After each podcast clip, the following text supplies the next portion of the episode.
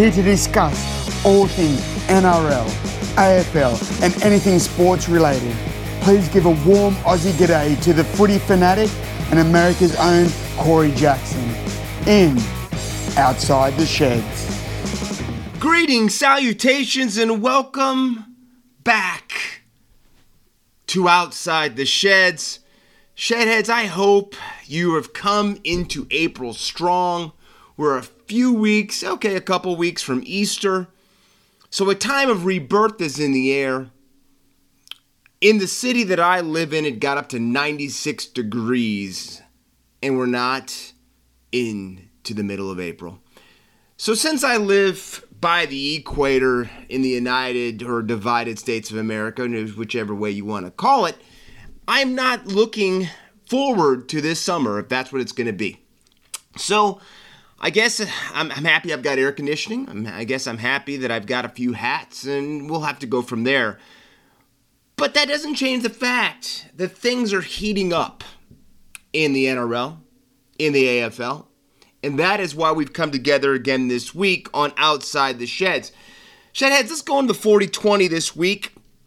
After I've talked about my beautiful weather statements and my weather situations, and I didn't even mention that uh, tornadoes were in my town not too long ago.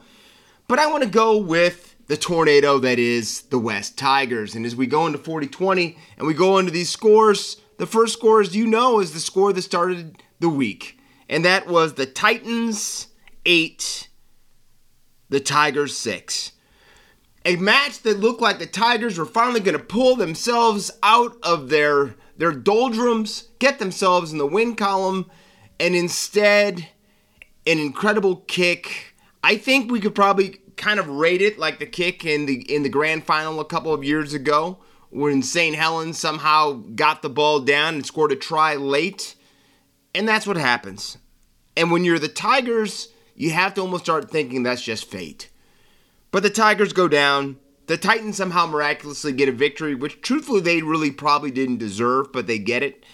In a in a match that almost almost didn't have any type of tries whatsoever. Eight to six though. Titans.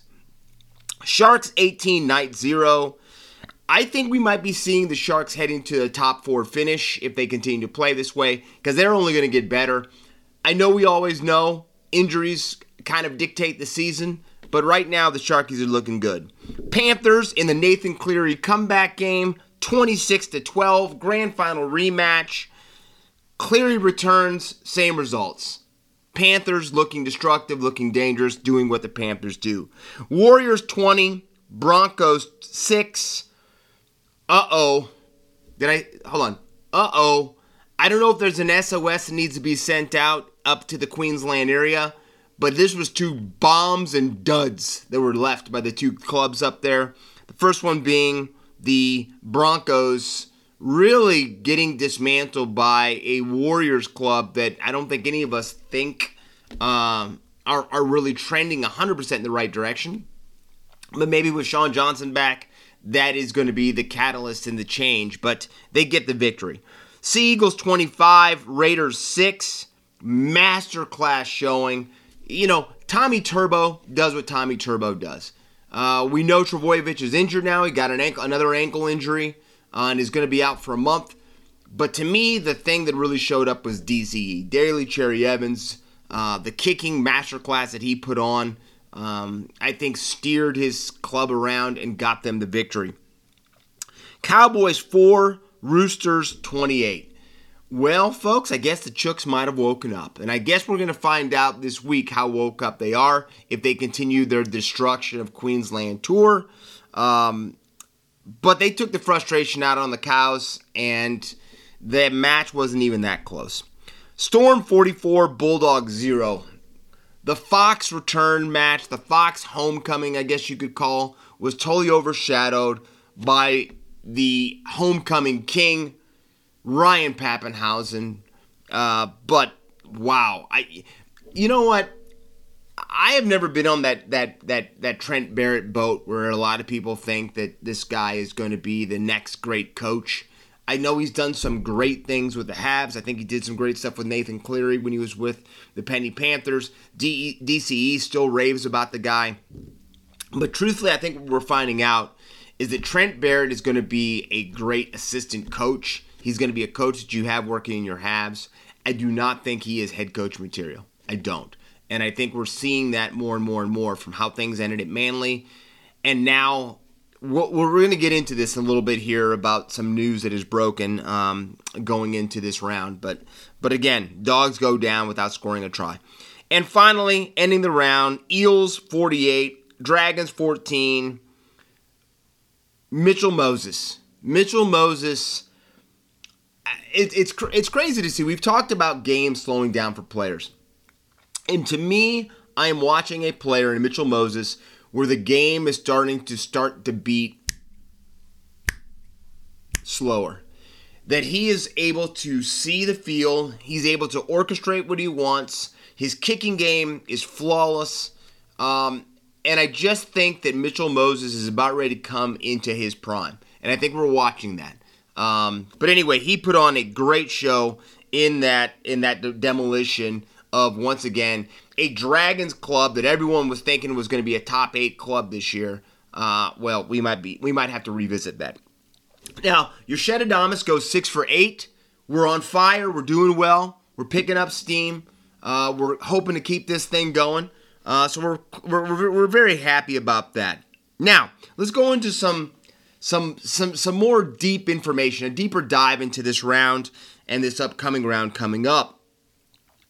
Now the buzz coming into this weekend, to me, all of us know, was Nathan Cleary, the rematch, Penny Panthers, South Sydney Rabbitohs, let's go, all of that. But to me, I, I think the thing that really sh- stood out was D C E, Daly Cherry Evans.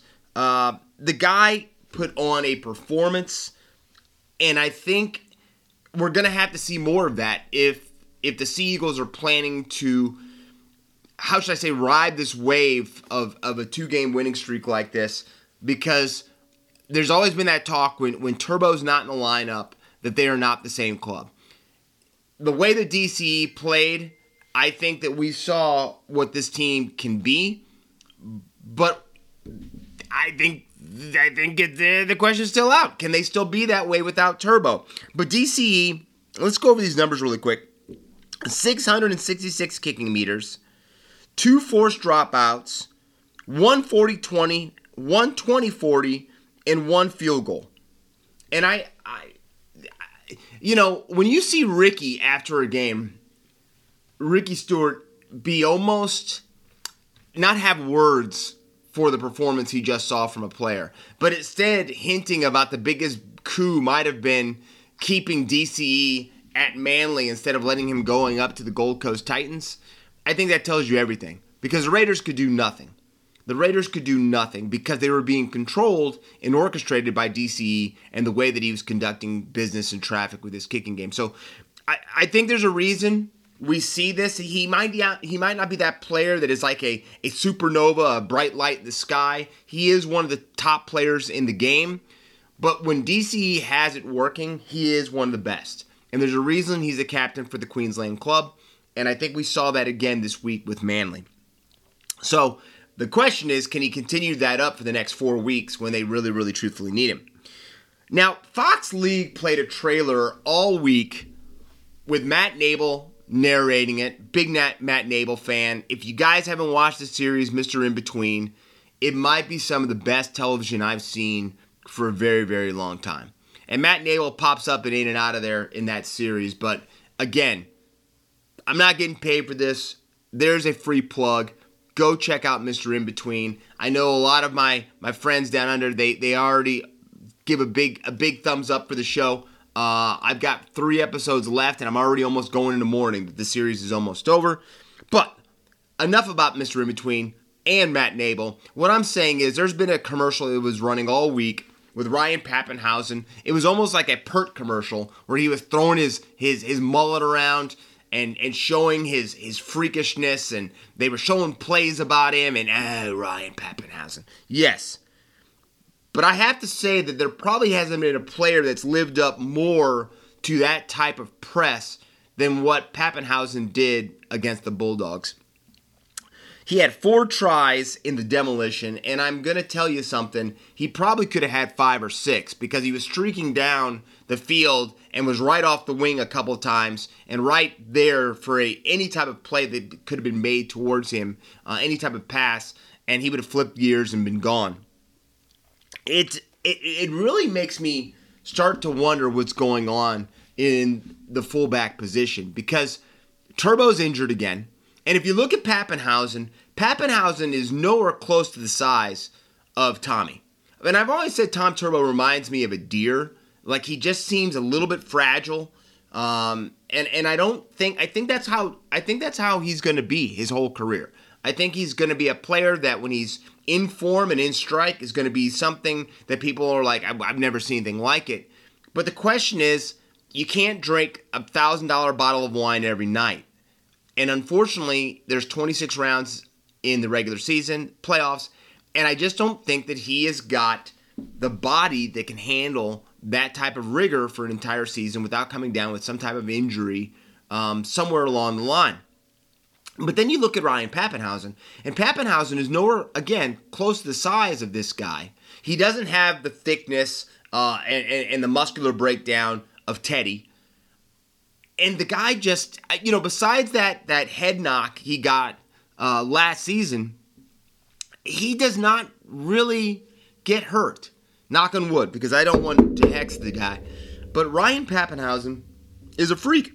And he's a freak so much so that, again, the West Tigers gave up on him. And we know the West Tigers aren't the best judge of talent, right? We don't even need to go down that list again.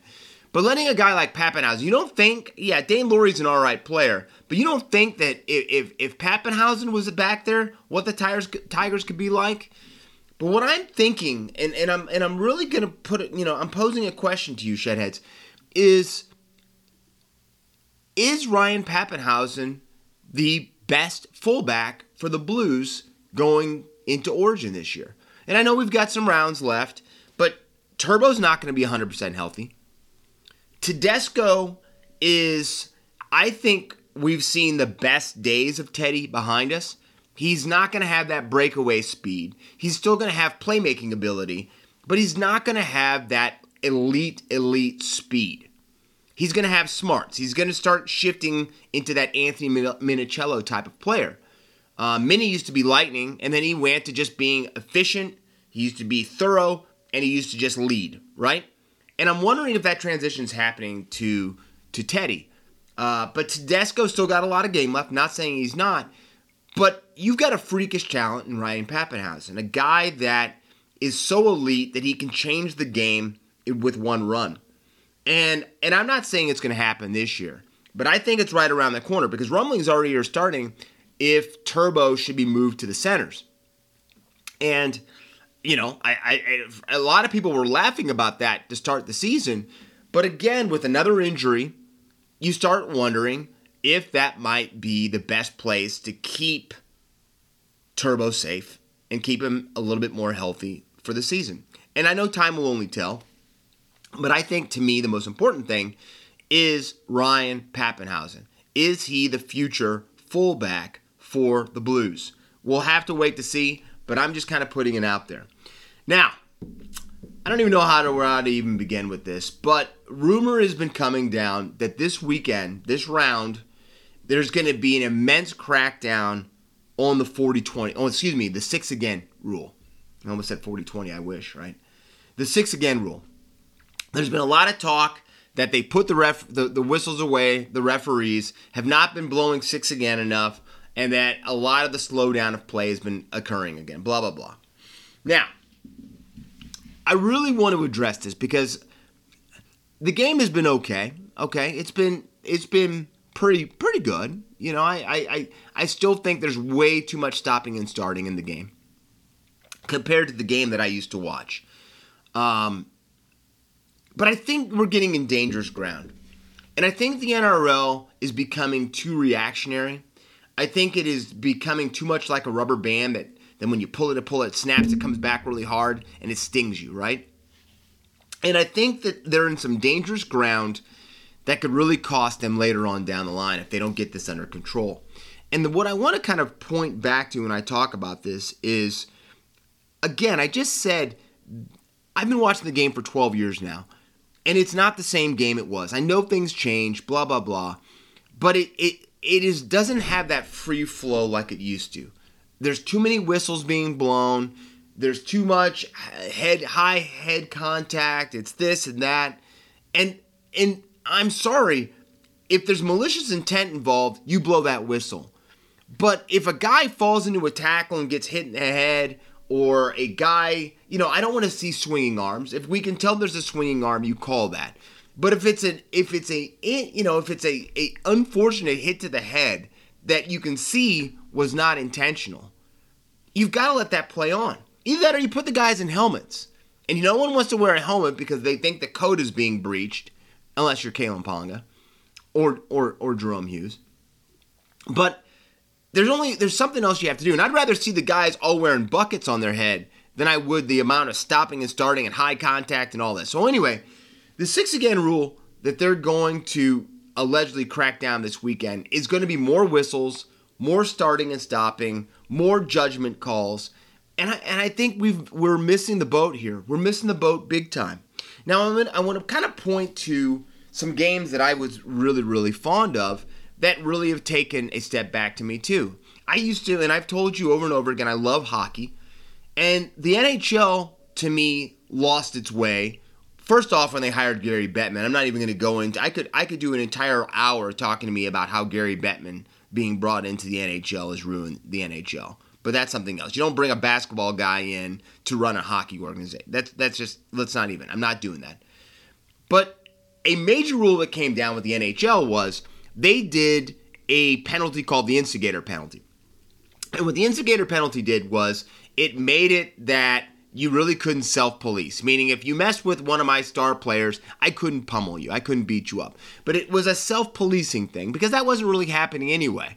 Enforcers usually fought enforcers, so on and so forth.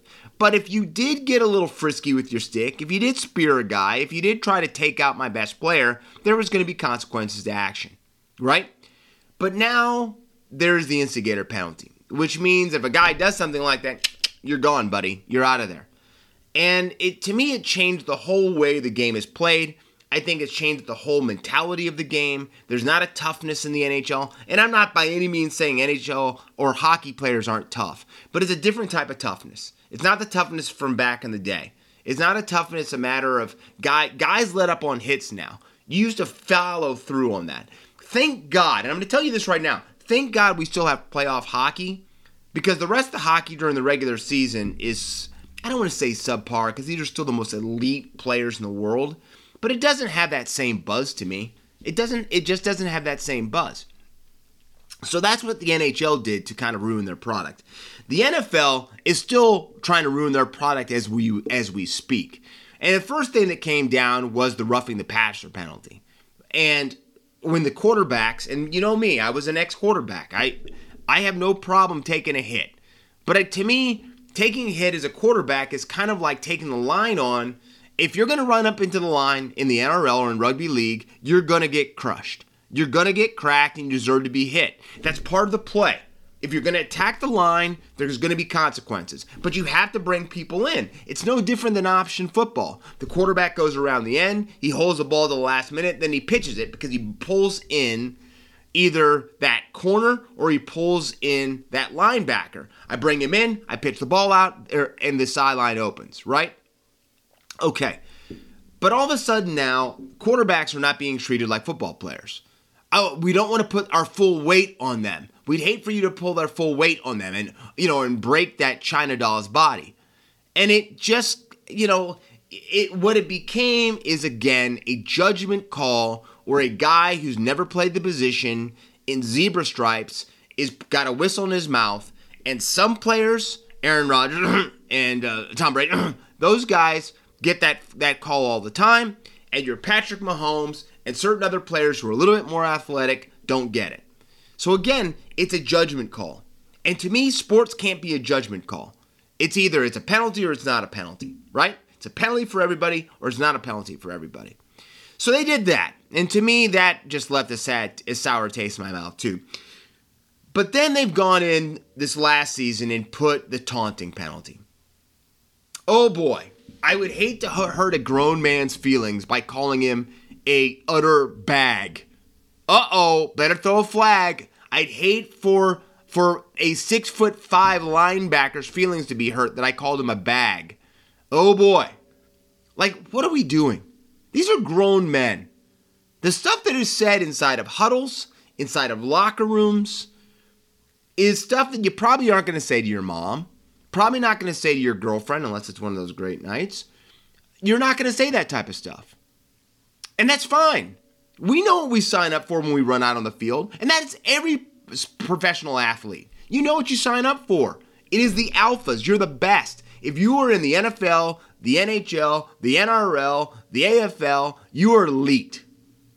And if you can't handle somebody giving you the business or or give, or talking trash to you because you missed a goal, or or couldn't put a try down, or you or you fumbled a ball, you need to get into maybe real estate, okay?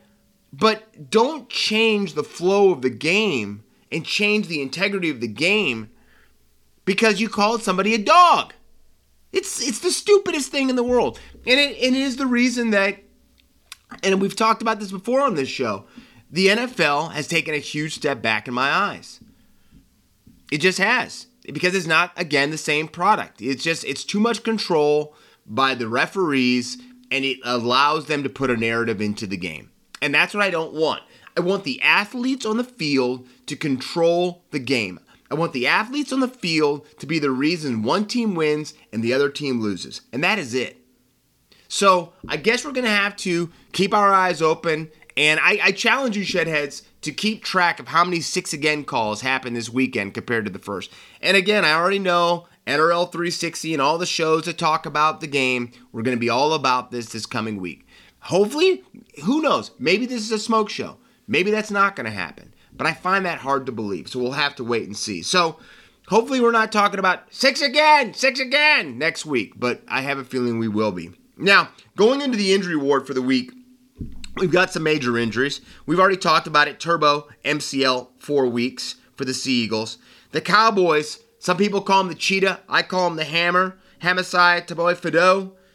P C L tear. It, it's at least three weeks for him. So I don't know if that means Val Holmes is going back into the fullback position, or are you going to bring Drinkwater in? Albert Kelly. The brawling Albert Kelly. We're not going into that on this show. Uh, but the Broncos, Albert Kelly, lower leg injury. I don't know what it is, if it's an ankle. Uh, it looked like it was a foot situation. They haven't really gone into much detail about it. And Pat Kerrigan, M C L. Those boys are looking like they're going to be out for a little bit of time, uh, a month for sure for Kerrigan, and we don't know about Albert Kelly. Mark Nichols, you saw, uh, you know, uh, Clint Eastwood's big uh, addition to the Dolphins for next season. Mark Nichols is going to be out with a syndesmosis injury, uh, and so who knows how those injuries heal up. So we're looking for a little bit of time on the sideline for him. And then the big news, and this guy isn't a player, but it's a guy that either you love him or hate him, and I will admit that I love him. Gus Gould, the the, the icon, the legend, is really doing it tough with COVID right now, I've heard. And that's scary because, you know, Gus isn't a young, young, young man, and, and Gus is lived a little bit of a wild side when he was back uh, doing his thing. But Gus Gould has got COVID, and like I said, we're we're thinking about him here on Outside the Sheds, and hopefully he heals up for us. But uh, yeah, that's that wasn't good news to hear. Now, I want to. We talked about a lot of negative things. You've seen me now on my soapbox giving people the business, but I want to talk about a positive story right now, and a player that I've enjoyed uh, watching. I've not watched him enough because I think he's been given the raw business here at the Canterbury Bulldogs. But it has been named that Kyle Flanagan will be in the seven jersey playing halfback this week for the Canterbury Bulldogs. And again, I, we talked about Barrett and his the, the halves genius for some reason can't find a halves pairing that he likes because he has now another combination. But he's been giving it, and, and I, I, you know, you can try to say that it hasn't been personal. Excuse me, but something's going on because Kyle has been sent down, has been playing junior grade and all this stuff. Now, the funny thing is he has scored more points playing in the lower division than the Canterbury Bulldogs has as a team. But the problem that I have is, again, it looks like they're bringing Kyle Flanagan up and setting him up for failure by bringing him in, because the next two sides the Bulldogs face are the Penny Panthers this week and next week the Rabbitohs. The two grand final teams, and you're going to bring this kid in to audition to play his best footy. And I and I, I don't understand it. I, I, I feel for him a little bit.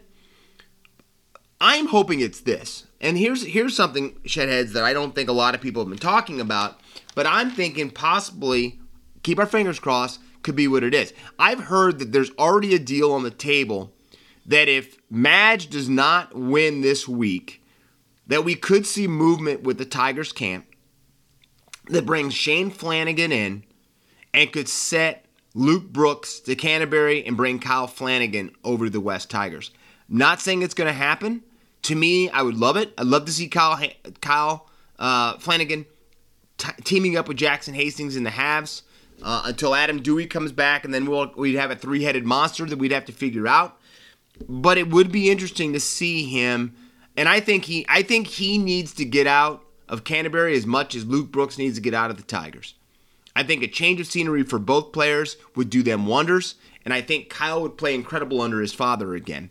So hopefully that that's what's going on here. We're just trying to see that the Canterbury Bulldogs know they're not going to beat the Penny Panthers, but they want to show the Tigers what type of player Kyle Flanagan can be. So if it happens, you heard it here on Outside the Sheds from your Shed Adamas, but we'll have to see. So let's go into the let's go into this week's matches and get our picks in. We start the round off tonight, this morning, whatever you want to say. Sea Eagles versus the Knights. Big Thursday night clash. And a clash that really, to me, is going to say something about both these teams. Because we already know, you know, Kalen Ponga already got in his car with his daddy, and they drove up to talk to, to Wayne Bennett and the Dolphins, blah, blah, blah, blah, blah. We know that that is coming to a head, that there, a decision's going to have to be made about his future. But I'm, I don't care. I think D C E... and the boys, I think Manly wins over the Knights to kick off the round. Friday, Cowboys versus the Warriors. I know the Warriors haven't shown me a lot, but I, for some reason, do feel that in a game that's kind of a, a game that has a lot of feeling to it because, you know, we've got old coaches involved from, from both clubs. We're not gonna we're not gonna hex anybody by talking about that again. But I'm taking the Warriors and Sean Johnson over the Cowboys. Then we have Roosters versus the Broncos. The Roosters on their Queensland swing. I've got the Chookies hammering the Broncos on Friday night. Saturday, we've got the Melbourne Storm against the Raiders. I don't think that that's even a, a even though it is it is sticky against Bellyache, good friends. Uh, you never know how that's going to affect situations, but I still have the Storm over the Raiders. Then we have the Dragons versus the Rabbitohs. Again, the Dragons have shown me no reason to believe or to pick them. Uh, I'm going with the Rabbitohs there. And then to finish off Super Saturday, we've got the Eels versus the Titans. And I was back and forth on this because I do think the Titans are about ready to come into some good strike. But I am going to go with the I'm going with the Eels. I'm going Dom, that's right. I'm going with your Parramatta Eels to beat the Titans. Sunday, we kick it off. Tigers versus the Sharks. Tigers versus the Sharks. It's so tough. Where do I where do I go? Well, I'm going with the Sharks. And I think this could be the, the beginning of magic where we get a little bit of more Sharks blood. But a lot of people remember back in the early twenty tens, a lot of players from the Tigers went across. Uh, Bo Ryan uh, and, and some of the players went across to the Sharkies. And that's why I call them the Tiger Sharks. So it's, a, it's the Tiger Shark battle, and I'm taking the Sharks.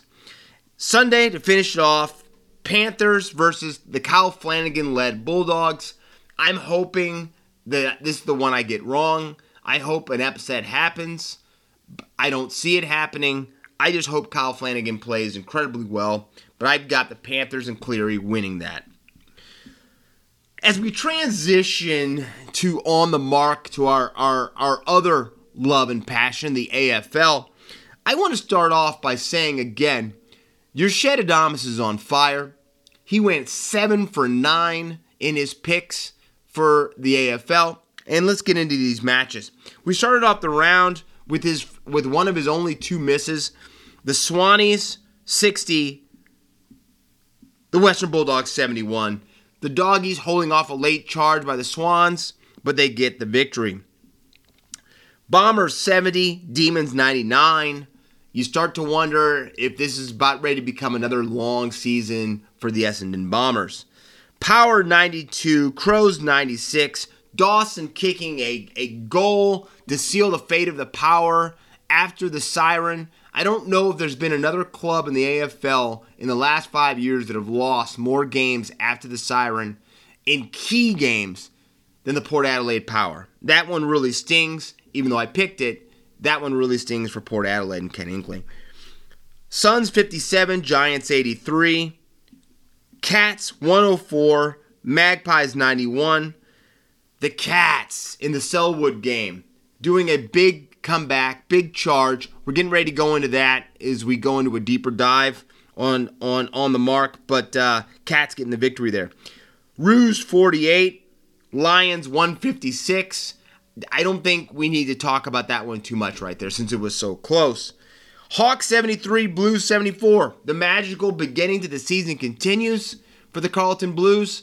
You wonder what more ha- they have in store, but, you know, as they continue to march, that's three rounds now, you know the confidence is building.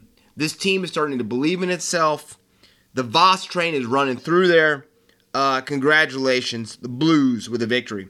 Tigers eighty-four, Saints one seventeen. It's really showing to me the Tigers are really missing Prestia and Dusty. And we don't know when those either one of those two will be back. But the Tigers better right this ship. They better get themselves together. I know Dimma was really upset about some of the play, some of the defense. But they've got to really right this thing and right it quickly. And then finally, to end the round, Dockers one oh two, Eagles forty-seven. Whoo! West Coast Eagles. I don't know if I see your S O S beacon yet, but I think you're about ready to hit that thing because we're about ready to lose you at sea. And I think that it could get way worse before it gets better. Um, and the Dockers hammered you. And, and that's usually a tight, tight game uh, when those two come to come to blows. But um, I think the Eagles are in real trouble. I think the Eagles are in real trouble. Now, as we go into that deeper dive, like I said we were going to, I want to start with, with the, the captain of captains in the A F L. I want to talk about Joel Selwood. I want to talk about him passing Stephen Kernahan's uh, record. Look, I like how I brutalized that. Um, but the crazy thing is, even though that was a beautiful thing, and Geelong Cats fans were enjoying it, they they they they love to see the, the that that honor being bestowed on one of the greats of the game in Joel. But the game overshadowed that moment. And that doesn't happen often. That doesn't happen often when a team, they want to play hard for, for a player. But it almost looked like the Cats were asleep until the third quarter. Because the Cats were trailing by thirty points in the third to a to their really despised rival in Collingwood. And they finish the last quarter, they kicked the last seven goals of the game, coming back from that thirty-point deficit. Jeremy Cameron, I think, is coming into his own. I think that this jersey's starting to feel right to him a little bit because he had three of his six goals kicked in the last quarter.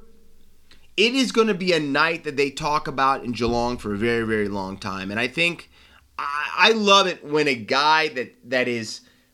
that deserves all the accolades that they that they are getting bestowed upon them. I love it when a fairy tale ending happens. And I know Selwood was trying to pull out his fake extensions. I mean, his hair. I mean, uh, was pulling at his head about that situation that they looked like they were getting ready to get find themselves in uh, after the first three quarters. But uh, it was awesome to see Geelong rally and to come back and to get the victory for the captain. We're just going to call him the captain, because he is the captain of the A F L. Now, as we go from the positives of, of, of, of Joel Selwood and his great celebration, we go to the negatives. And like Yusheda Adams predicted, the Port Adelaide Power go down to the Adelaide Crows. In, well, I, I don't know if you, excuse me, have sat back and watched it, but the clash is one of the best games to watch if you're an A F L fan, even if you don't have a dog in the fight, because both these teams do not like each other. And this clash lived up to the expectation. It was dirty. It was seedy. It had, uh, uh, what's the word I'm looking for? It definitely had a, a, a nastiness to it, which I love. I love all three of those when you can throw those ingredients into a into a dish. And let's let's serve that thing up piping hot, right? Um, but I think the bigger, the bigger, bigger question is, after everything happened, after Dawson sealed the fate for the Power with his kick after the siren, this brings Port Adelaide to a start of oh and three. You've got a coach in Ken Hinkley who has been under the torch a little bit over the last few seasons. He's gotten votive confidences. He's had um, administration say that Ken Hinkley is their guy. Uh, he has got the Power to the brink uh, numerous amounts of times, including, um, you know, last season, last two seasons, really. But you start to wonder how much longer Port Adelaide is going to, how should I say, go with this. And I will tell you, the problem for Ken Hinkley is they easily could start this season oh and five. Easily. Start this season oh and five. Because they have, starting tonight as well, they've got the Melbourne Demons coming to Adelaide Oval, which very much you'd have to say the Demons are the favorite with all the guys and all the players that are still out injured for Port Adelaide. And then they play the upstart Blues, a team that if they get a victory like I think they're going to this week, could be four and oh and they could be oh and four. And if that really comes to pass, you have to favor the Carlton Blues to get that victory. And then what happens then? A team that I picked to be in the top four, a team that I thought had a chance to, to, to really play and was in contention for a flag, is now and possibly oh and five. And I don't think any of us are expecting a team to pull a Richmond Tigers and come back and just run over the top and, and, and change their season that much. Because for the Power to actually bolster themselves and to get, here we go, Shadheads, recharged, they're going to have to get certain players back.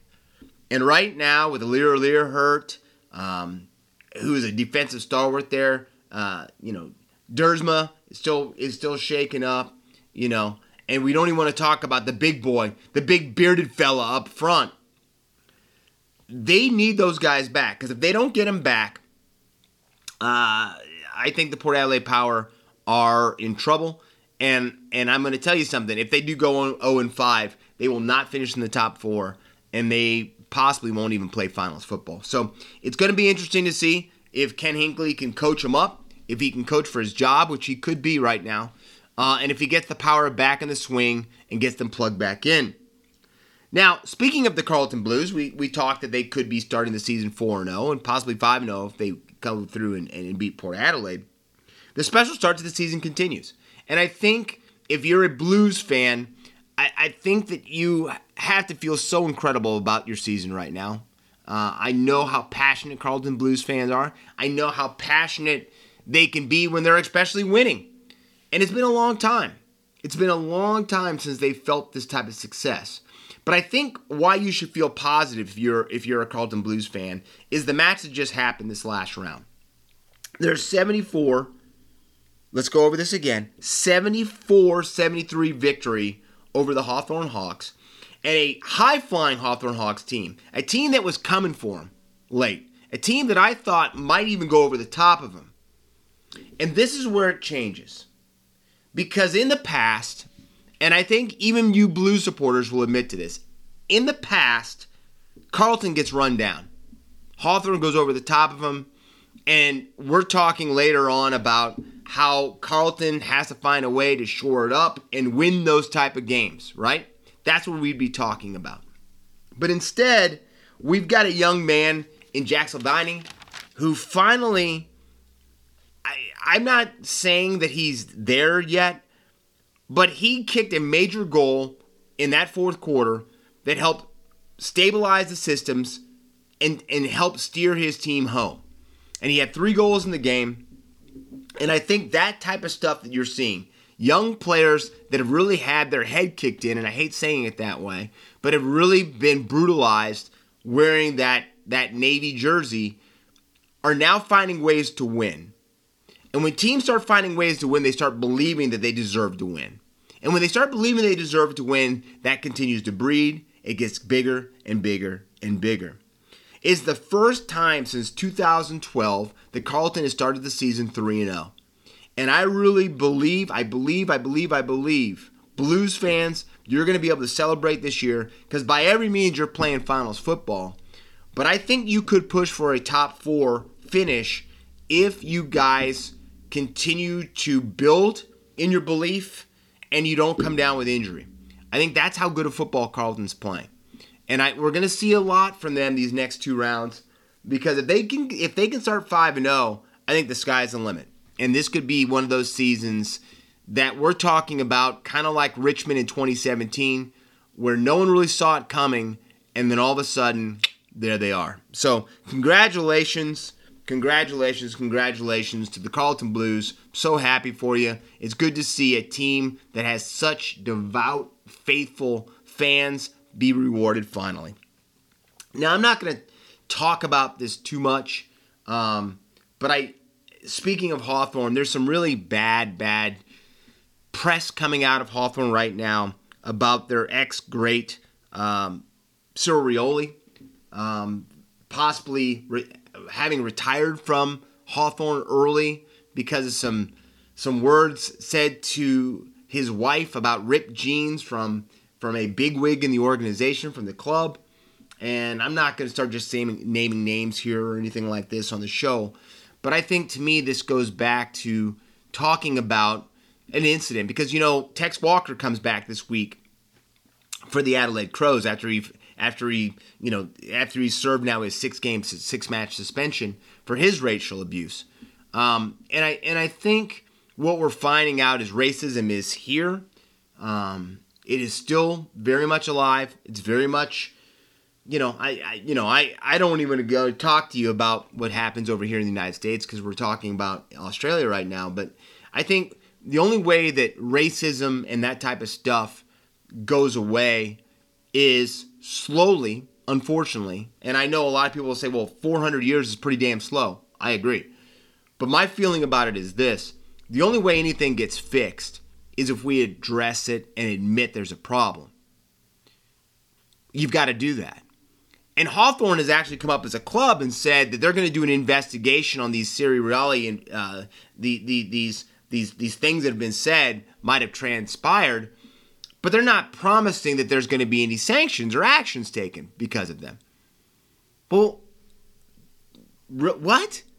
So you're going to admit possibly that all this stuff occurred, but you're not going to do anything or nothing's going to come of it. And you've already put that out there. So when you put something out there like that, that's pretty much telling everybody that's what's going to happen. That you're not going to do anything about this. And I, and to me, it, to me that's kind of like what we're talking about over here in America. We keep talking about this January sixth. We've got this group of people that are checking into, you know, forty-seven minutes where the quote-unquote president of the United States goes underground while the Capitol's being attacked. But we don't need to really do anything about it. We don't need to hold anybody accountable for it. Well, well, folks, if people don't get held accountable for doing things that are not right, the system's broken. It's broken. And if you don't want to address it, if you don't want to admit it, that's fine. But the system is broken. And and and, and you people need to be held accountable. If you're driving one hundred twenty miles per hour down the down the freeway, and a police officer sees you, if he looks the other way and just says, ah, he must have to get home quickly, I'm just going to act like I didn't see that, the system is broken. No, he has to turn the lights on. He has to run you down. And instantly, what do you do? Unless you're a, a devout, devout criminal, you slow down and go, oh, beep, expletive, and you pull over. And you start thinking about what you're going to say to the officer of why you're doing one hundred five miles per hour. But you have to be pulled over. And everybody, as you're driving down the road doing indiscretions like that, what is the th- first thing you're saying? I hope I don't see a cop. I hope I don't see a police officer. Because you know you're doing wrong. You know you're doing wrong. And if you when, when you do get pulled over, you don't ever get mad at the cop. You don't ever get mad at the police officer because you know you've been doing wrong. There's consequence to actions. There's consequences to actions. And that's the difference between us as human beings and quote-unquote any other animal, which I don't know if I one hundred percent believe that. Because guess what happens? In a wolf pack, if somebody's acting like a jackass, guess what happens? One of those wolves takes you to task to, to get you in line because the pack is the most important thing. Well, if that's the case in the animal kingdom, you have to make sure, since we're allegedly the smartest animal on the planet, that if you do wrong, there is action. There's consequence for action. So it's going to be interesting to see. I, I'm really, I don't know if they don't understand Hawthorne, but people are watching their reaction to this. And they better react the right way, or again, Hawthorne, a club that, that you know, has some players that are, are ethnic by every means, uh, this is going to be something they will remember. So, interesting to see, and we'll have to watch this going forward. Now, let's go into the picks for round four uh, for the A F L. We started off Demons at the Power up at Adelaide Oval, and I'm going to go with the flag, the men that are wearing that flag, the D's over the Power. Friday, Lions versus the Cats. I think the hangover from the Selwood match, the thirty-point comeback, I'm going with that high-flying Brisbane Lions. And then the Roos versus the Swans. I know there's been a call to arms for the Roos after their beatdown they took this last week. But I think that you're going to also see a team coming off a loss. I think we're going to see the Sydney Swans over the Roos. Saturday, Eagles versus the Magpies. I think the Pies, by every means, destroy the Eagles. Bulldogs versus the Tigers. Whew. I think this could be one of the best matches of the round. I'm going to still go with the Bulldogs. Giants versus the Dockers. I know the Dockers uh, are coming off a, a, a real a real impressive outing against their, their hated rival in the Eagles. And I know the Giants got a victory. But I still think the Dockers are going to build off of that momentum they had and they continue winning. Then the Tex Walker return match, the Crows versus the Bombers. I'm going with, with the emotion of having Tex back with the team. I've got the Crows over the Bombers. Sunday, Saints versus the Hawks. This is going to be a real, real tricky game. It's one I kept going back and forth with, but I'm taking the Saints over Hawthorne.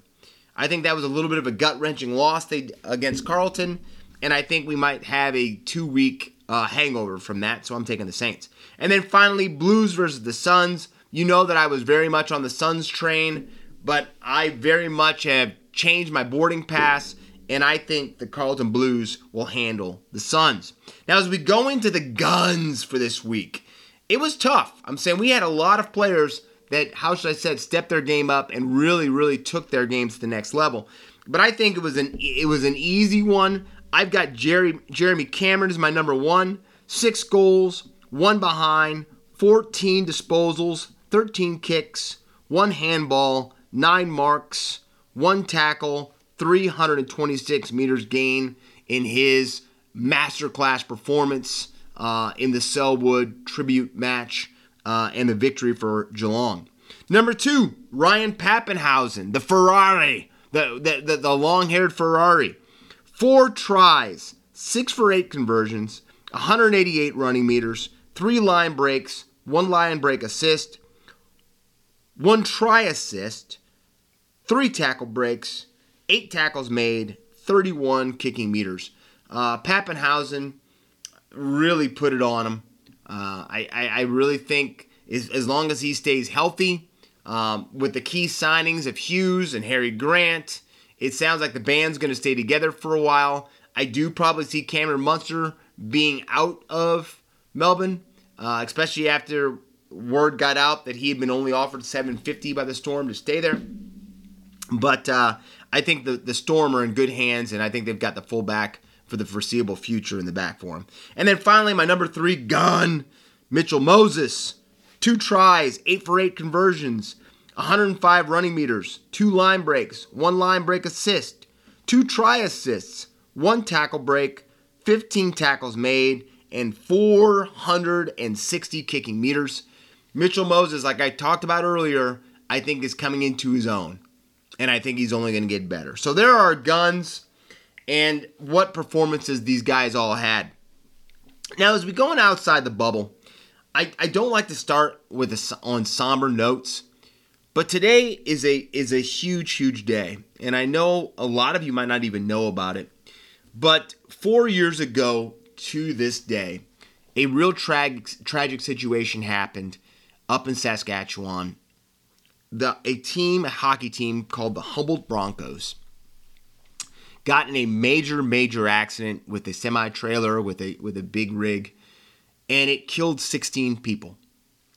And ten of those, excuse me, yes, ten of those were players for the team. There was thirteen other players, or excuse me, thirteen other people injured in the accident as well. But it is a tragic, tragic day in Canada. And I don't think, I think as we see in Australia, the country's divided between N R L and an A F L, right? America, there's so many professional organizations, who knows, right?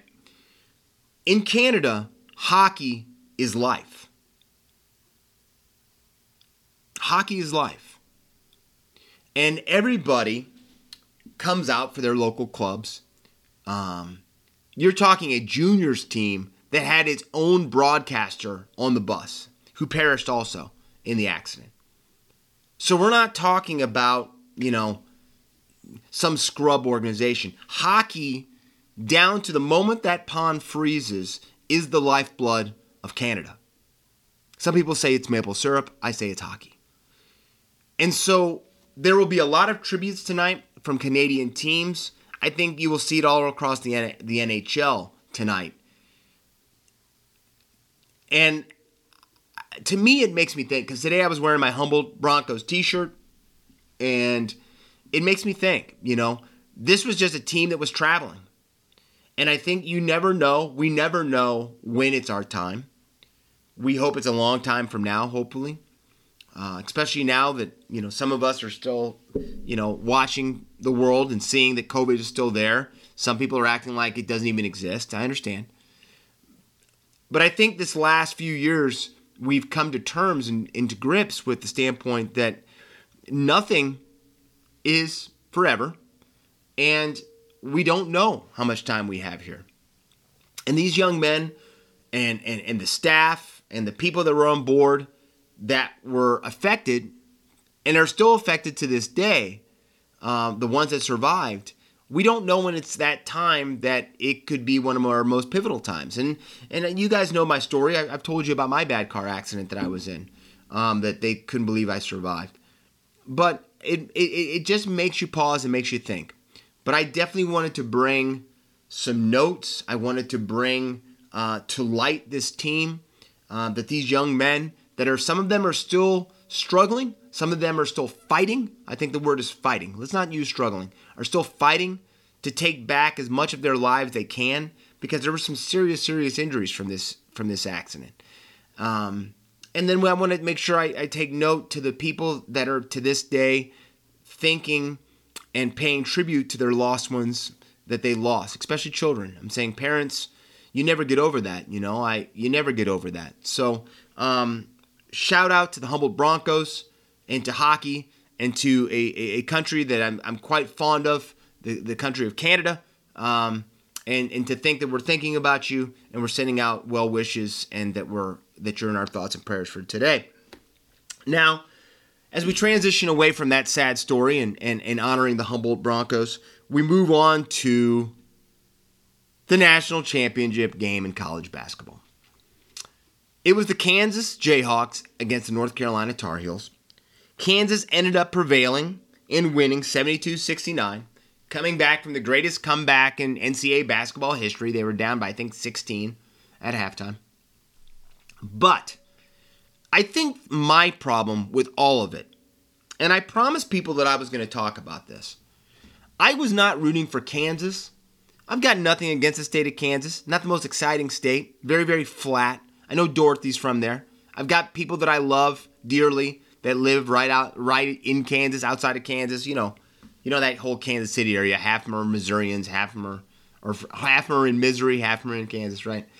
Anyway, I want to talk about something that to me really leaves a bad taste in my mouth, and that is the Kansas Jayhawks and them being able to celebrate a victory and a championship that they, to me, don't deserve to have.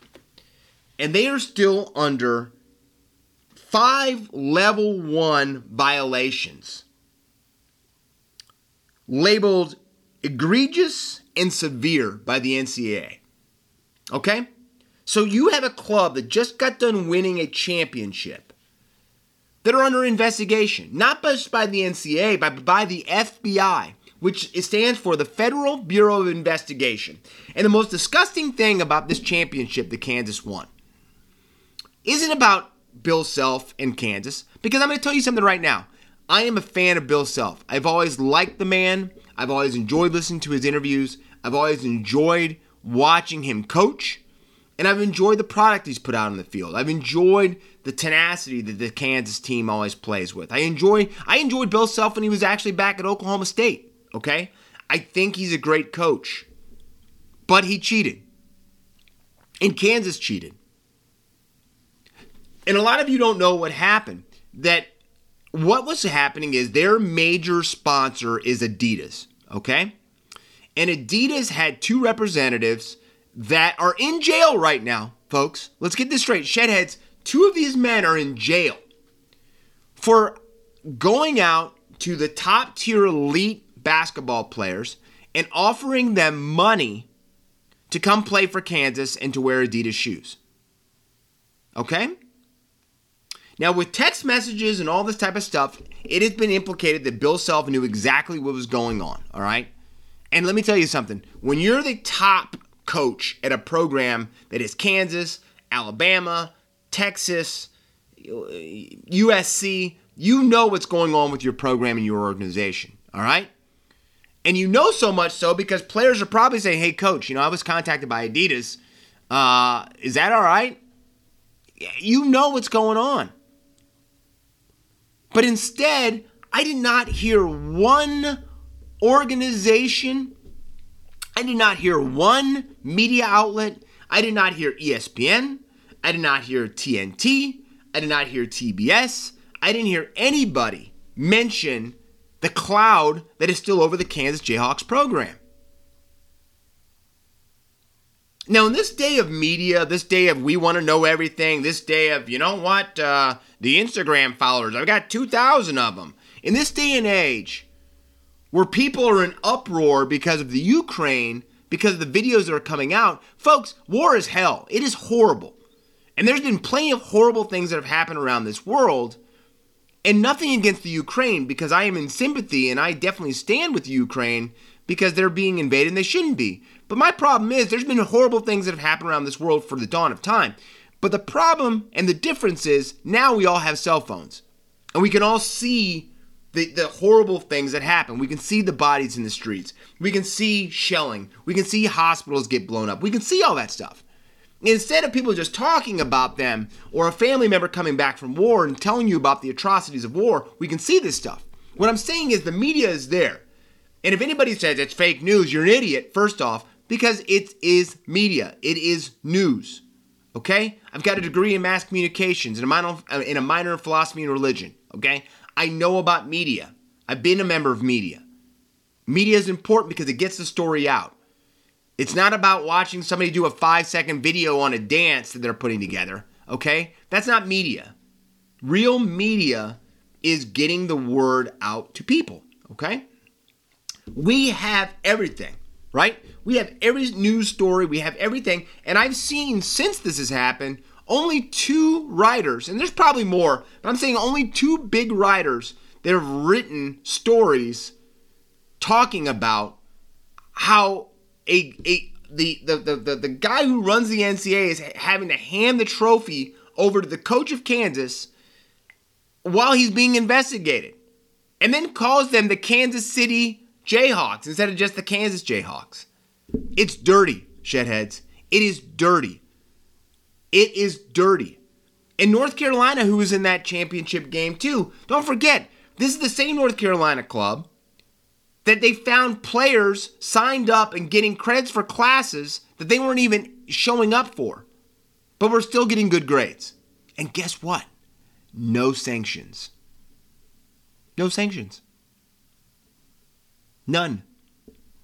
So when people try to tell you that this, you know, new this new line, this new world of, of junior sports and college sports, no, it's always been that way. People just want to look the other way when when when bad things happen. Unless you're a small team. If you're a small college or university, then they'll try to make a point of putting down that, you know, you can't be doing that, because you're bullies. The N C double A are bullies. And when they can take it and try to show their power by going after a Boise State because they had recruits that were staying and, and sleeping on a, a dorm floor. Oh, we're going to make Boise State. Yeah. Yeah, you are. Because Boise State doesn't have the, the attorneys and the alum fan base to fight back at the N C double A. The N C double A is a, is a joke. And really, college athletics is a joke. And I'm a huge college sports fan. But I don't feel the same way about it because I know the amount of money that is going through everybody's hands. So I just want you guys, shedheads, to really look at the truth about what's going on out there and to see that, yes, Kansas played incredible basketball, but they didn't deserve to be there. They didn't deserve to be there. They needed to be banned from or, from from tournament play. And, and nothing is probably going to happen to them. And you wonder why this world is in the shambles that it's in, because there's no consequences for doing bad things anymore. No consequences to actions. Unless you're somebody small or somebody that can be picked on or a minority group or somebody else. But besides that, we just look the other way. We just look the other way. And it looks like it's that way in college basketball. Now, a couple other big things, because I need to get that dirty taste out of my mouth. Tiger Woods, it looks like he's going to tee off and going to play the Masters this year. I know this means a lot for a lot of you out there. Myself, I'm not the biggest golf guy, but it doesn't mean a story's not a story. And it's pretty incredible to see Tiger coming all the way back and going to play in the tournament that he loves best. And somebody asked him, Tiger, do you think you can win this thing?